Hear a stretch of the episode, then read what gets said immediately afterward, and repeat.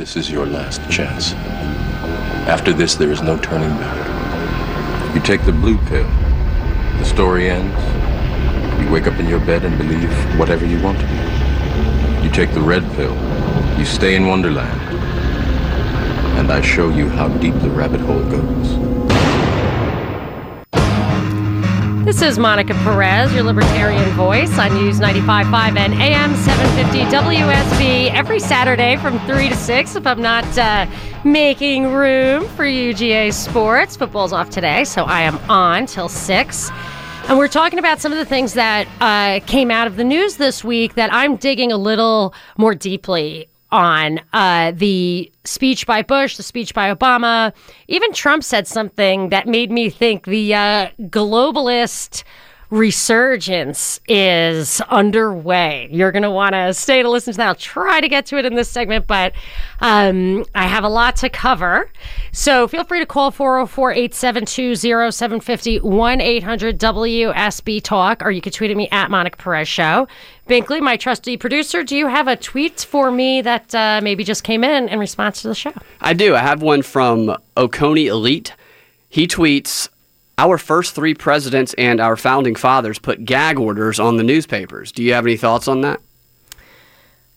Uh, he, that's a good one. Um, I know I, I actually said last week, I've been talking a lot about how there's pressure from the left and the right now to control information, to control the media, to regulate it, to regulate even websites and stuff like that. And I object strenuously because I'm an absolutist when it comes to the Bill of Rights, because the Bill of Rights are there to give us the tools we need to keep the the government in check because government is so dangerous. And I've, I've used the quote Thomas Jefferson said that the man who reads nothing is better educated than the man who reads nothing but newspapers. And I know he had a lot of trouble with the newspapers. I don't know about those facts, that if that's true or not, maybe I'm ignorant about it and uh, and should follow up. Certainly, I the I am still a fan of Thomas Jefferson. Patrick Henry is one of my guys too.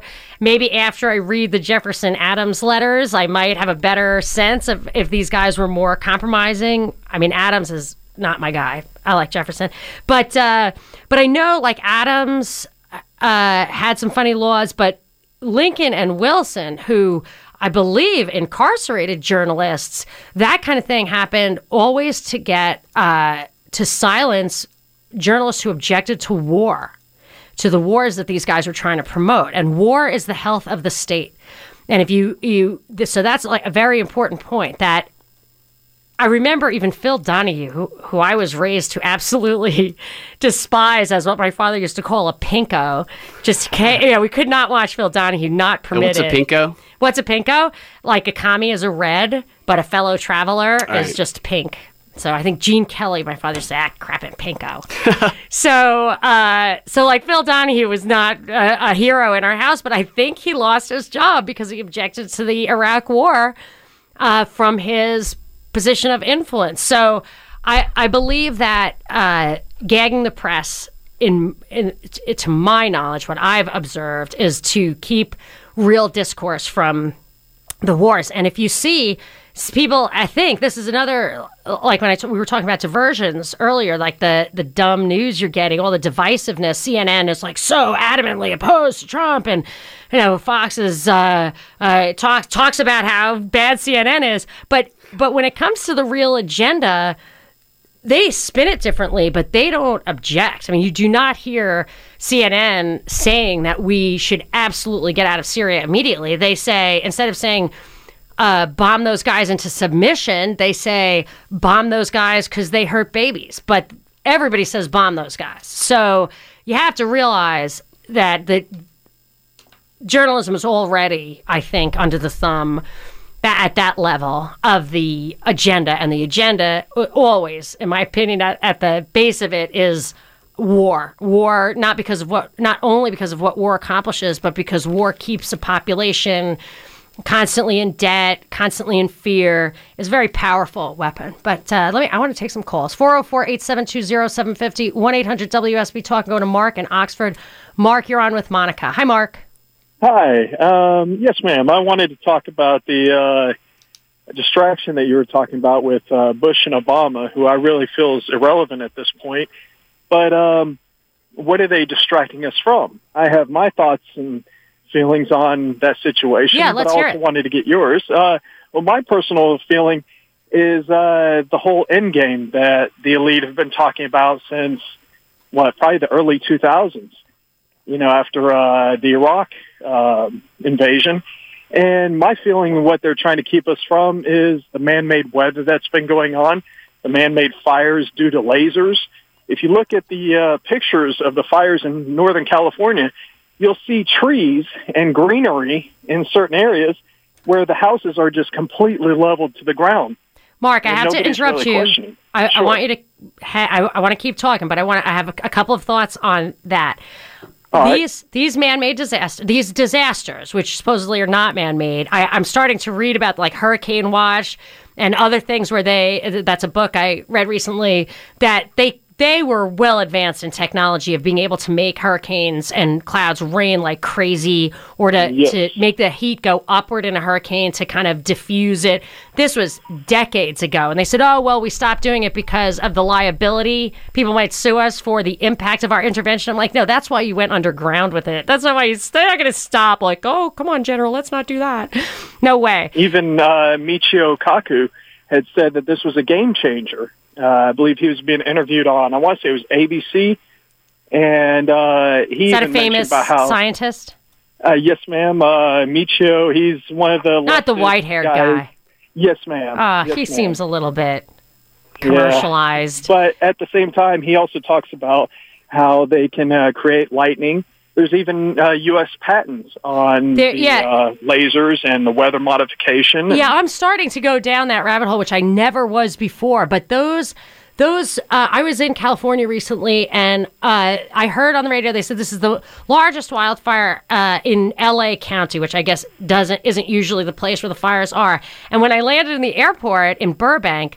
I saw they were my husband and I both. I didn't even say anything because I figured he'd say, "Oh, you and your conspiracy theories." I said, "They're not fighting that fire. Look at how close that fire is." And I've seen fires before. They come with the helicopters and they dump the water. And I, but I didn't say anything. And he said, "Boy, it sure doesn't look like they're fighting that fire." And two people I met under different circumstances that trip commented that they did not. They said they they just let the fires got so close, and then when they really were about to get to the house, then the water came. I'm not. I'm not saying.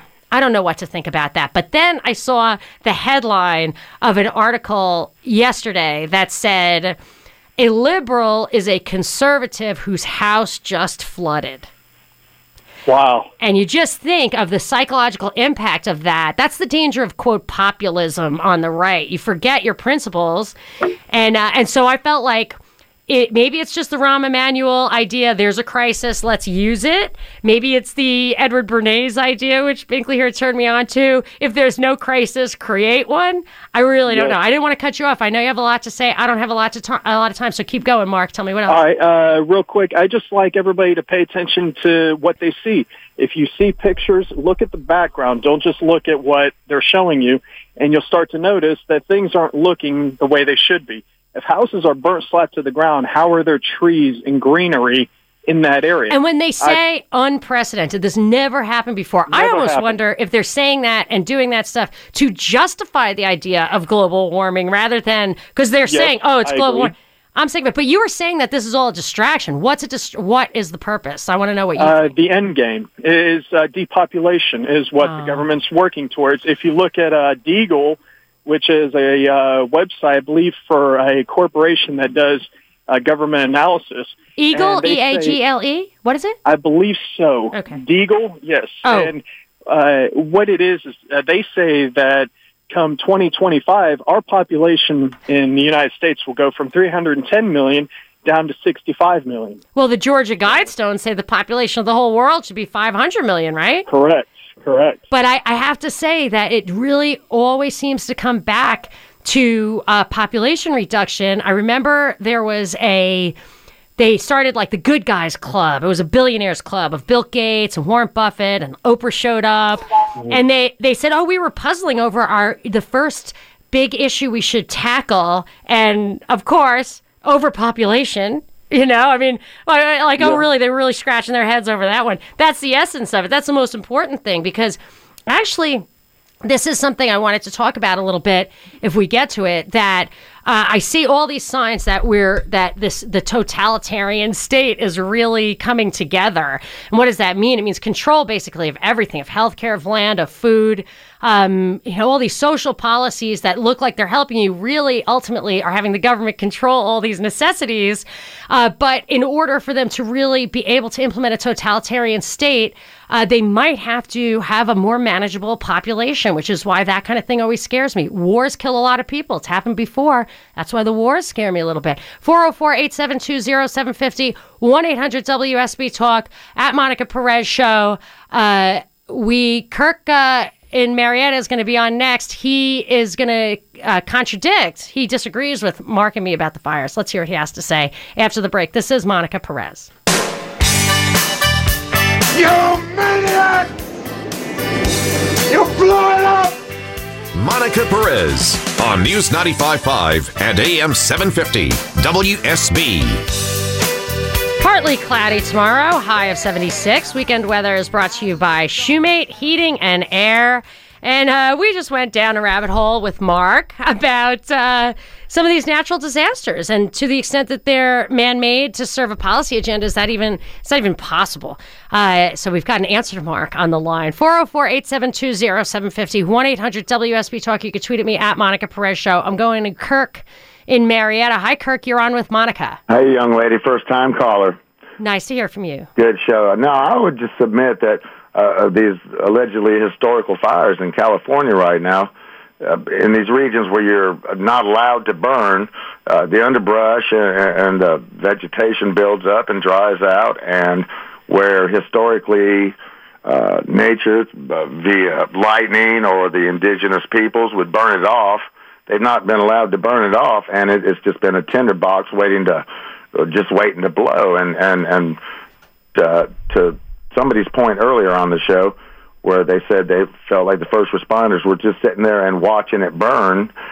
I, I would I would point to Detroit where they're they're leveling city blocks because you've got these abandoned buildings where and I I don't judge anybody for being homeless. That's could be the most horrible thing in the world. But you've got homeless people going into these warehouses, starting fires to stay warm in the Detroit winter, and you've got firemen losing their lives putting out fires in buildings where nothing otherwise is really going on. And really, it was poor poor city management that created, I think, that created that crisis. So the city basically went bankrupt. But there were other natural things here in Atlanta. Sometimes I wonder when I first moved down here, had my uh, I wanted to cut down some trees on my property, like real garbagey trees, too, super tall. It was right after that long, long drought. Yeah, and we weren't permit, didn't you? Yeah, we weren't allowed to. And then trees would fall. It would rain, and trees would fall and kill people. Sure, sure. Well, there, there's a little deal down in Atlanta. Uh, uh, you're not allowed to cut down a tree without a permit, but once you get permitted, you have to have the city cut it down. And if they don't allow you to cut it down and it falls down on your house, well, there you go. That's not even covered by insurance. You've got to pay the tree daddies, you know, directly out of your pocket. Yeah, it's here's the thing about central control though to get back to that that you if you have central control you have to have all the information. And a lot of times the people who have the information are the people on the scene. The people who care the people who live there. And uh, if they're not responsible enough what makes you think a government bureaucrat is going to be responsible enough? I want to get to those clips I promised you. And I never came up with coming up after the break 404-872-0750 1-800-WSB Talk. You can tweet at me at Monica Perez Show and now for something completely different. Monica Perez on News 95.5 and AM 750 WSB. I am your libertarian voice on WSB. Saturdays from 3 to 6, uh, especially today when there's no football. I've got my full show on till 6 o'clock, and uh, we've got had some great calls, some great conversations. We're talking about I'm ta- I'm trying to get to some deeper issues here. I try to peel the layers of what's being uh, talked about in the news. Bush and Obama made speeches, and and uh, they were taking slams at Trump, and then. Uh, Richard Spencer, the alt right guy, made a speech and it was violence broke out and all this kind of stuff. So I feel like there are deeper issues here, and we've been trying to get to some of those. I'm happy to uh, to peel the onion with you, give me a call 404 872 0750 1 800 WSB Talk. I've been playing clips of the speeches. I'm going to do that and try to give you a little more insight into what I think is really uh, what's really important as opposed to like the bickering and name calling that we hear on the air all the time. First, I want to read a tweet. You can tweet at me at Monica Perez Show. Binkley, you got a tweet for me? Yeah, I have an interesting tweet here from FGS who says that they believe the Obama and Bush speeches were coordinated because they both brought death, misery, and outrageous debt to our nation, and they feel that their collusion will safeguard their incompetence. Wow, wee, Kazowie, that's a big one. It might be worth signing up to Twitter and checking out my Twitter feed at Monica Perez Show to see, to read that one for yourself. But it, what is funny about it is that these guys come out and they have such, they really, these speeches were well written and well delivered. And these guys sound so polished. They read and, and for people who that makes comfortable, which is mostly everybody all the time, which is why politicians are like that, no matter what they're saying, like it makes you feel good about it. You know, it's like it's like sexual harassers are like that since that's the theme of you know, they, they're like so nice to you, and then by the end of it, you're like, did I just is this my fault? you know? You Take away like everything. Something happened. So I uh so there is something to that, the way these guys just are able to, with their smooth talking, uh, gloss over the things that are just as bad that they did uh, as Trump. But the funny thing is, Trump, who is not a smooth talker, he can't read convincingly off a teleprompter. I think that makes him seem more genuine. I think his base likes that because they think they can tell when he's lying. Like, I actually think that's a little bit of a device. I know that sounds crazy because I'm like, why don't they teach him how to read a teleprompter? The guy, despite what people will say, he's not stupid. He could read a teleprompter if you taught him. He's an actor. Like, he did The Apprentice, he did wrestling, he knows how to read his lines. So that's kind of weird. But I want to play a game. Speaking of reading lines, Oh. you want you want to play a game? Yeah, I'd love to. Okay. So I have a prize pack to give away. That usually makes the the the lines light up just saying that. But what I want to do is play a little game. I want to read an excerpt, a passage from one of these three speeches. So it was Bush, Obama, and Richard Spencer, the alt right guy. Uh, former President Bush, former President Obama, and the alt right guy Richard Spencer. So I'm going to read a passage, and I want you to tell me now if you've heard them all and you know the answer.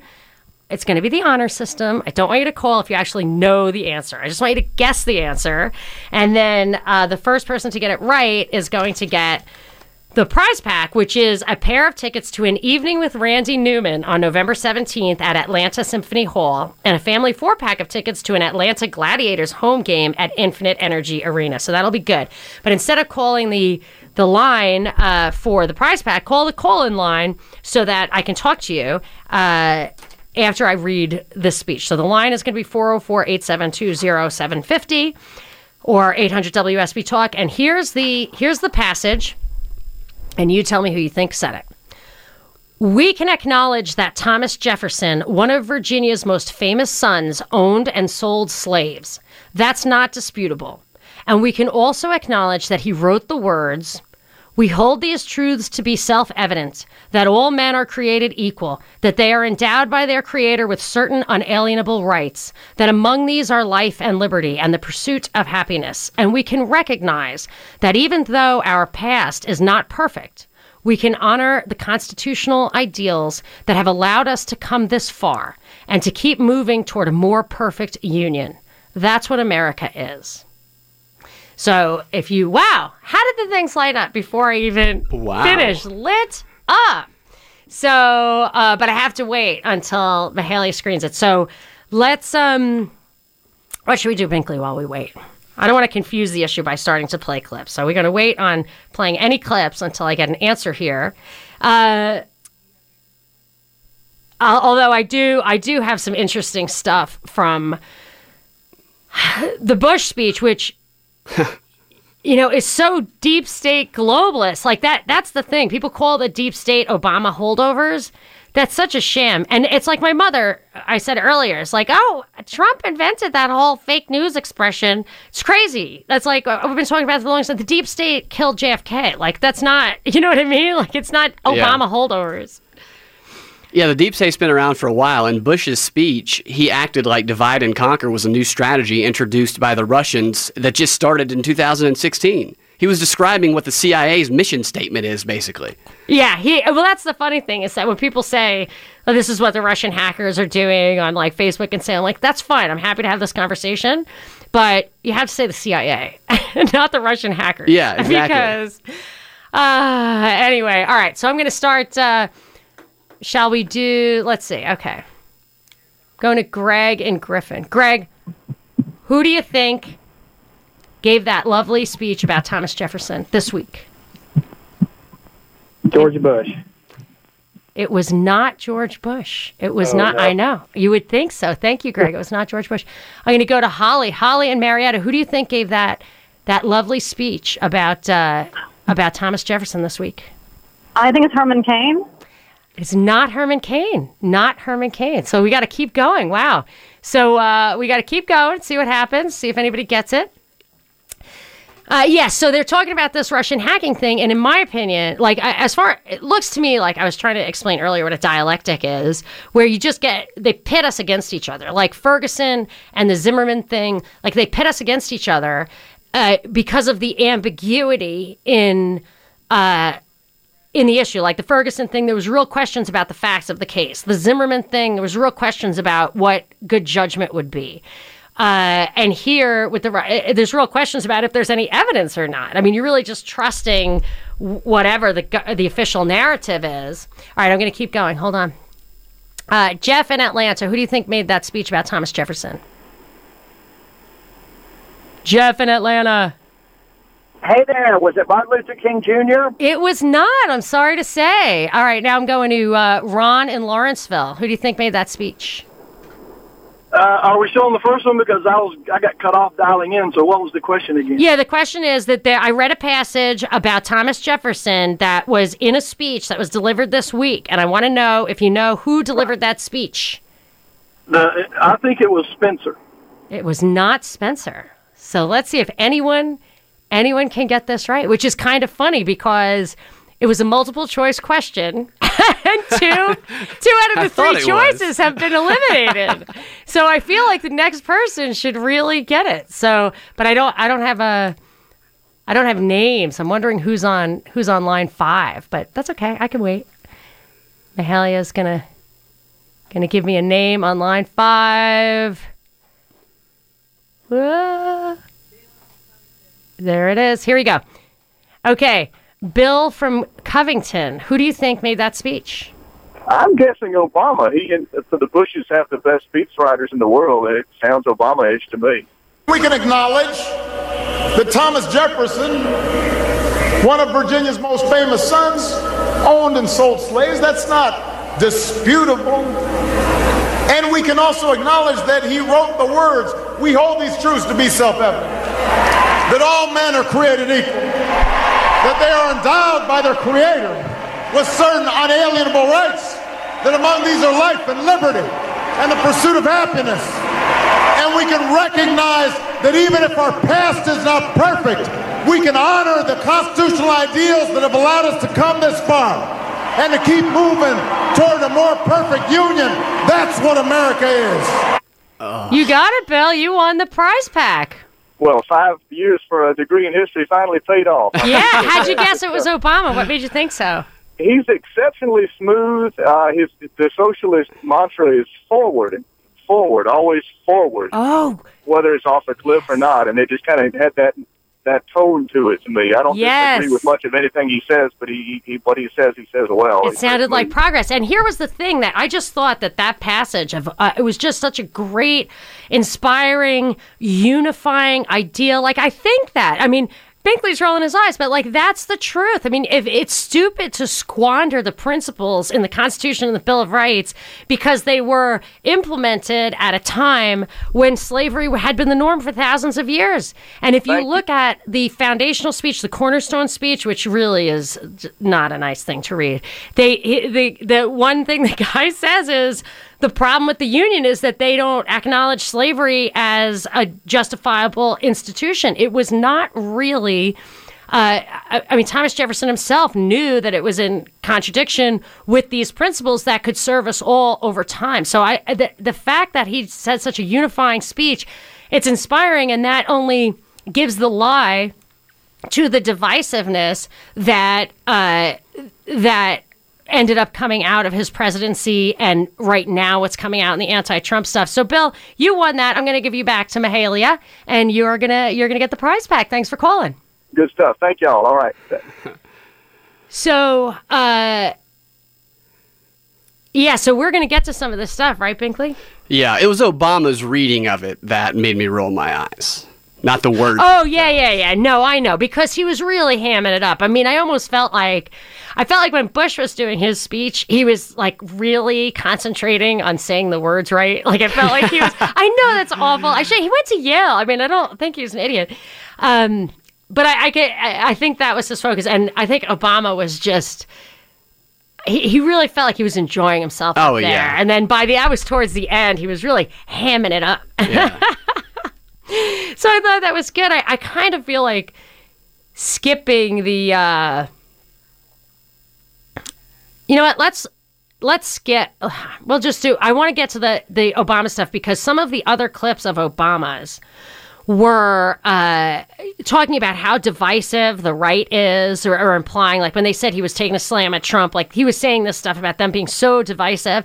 And I kind of want to juxtapose what he was saying as if he's the great unifier with with what the anti-Trump like call to action actually is. It's very divisive, uh, vicious. I mean, prepare for violence, like was one of the things that I had seen. So I think that'll be interesting.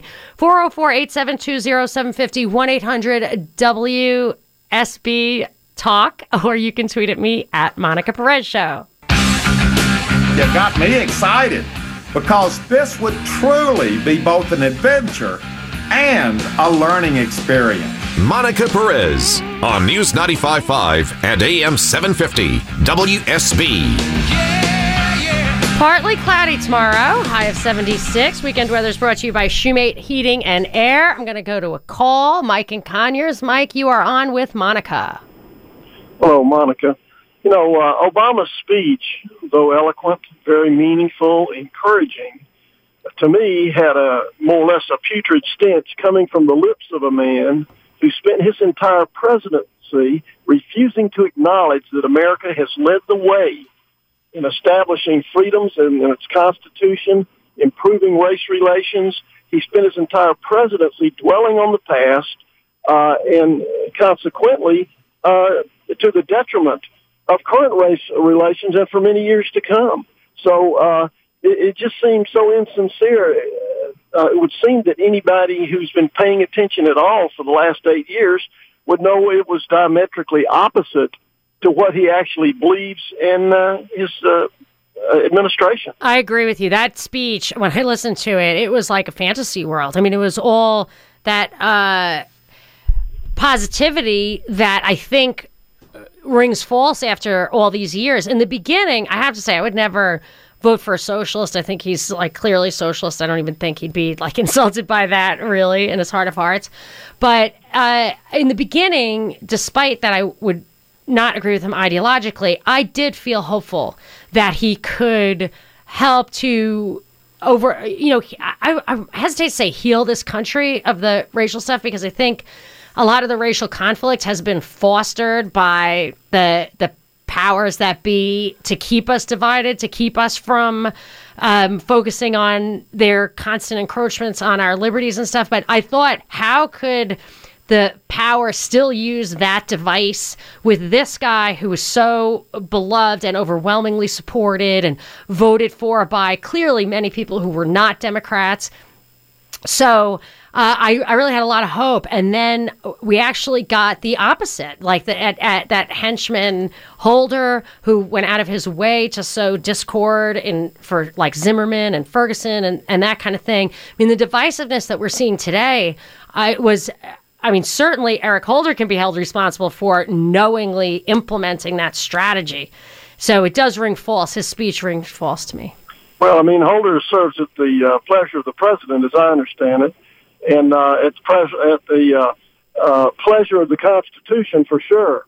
And uh, to uh, have a an attorney general who is uh, basically flying in the face of the Constitution and to put up with it and keep him as attorney attorney general uh, means that Obama uh, acquiesced at least to it, uh, but uh, to me, actually condoned it or would not have taken place for such an extended I, I actually think that the way the power works isn't kind of what you see is what you get. That Eric Holder's law firm is one of the oldest, deepest state law firms, and that his position, he really got away with stuff that nobody else could ever get away with. And, and I look at Obama and and Trump, people aren't going to like it. A, a, lot of these guys as really just the face jobs, and that they don't really have that power. The Senate should have cracked down on Holder, but that's opening another can of worms. 404 872 0750 1 800 WSB Talk. You can tweet at me at Monica Perez Show. Without the ones like you, who work tirelessly to keep things running, everything would suddenly stop. Hospitals, factories, schools, and power plants, they all depend on you.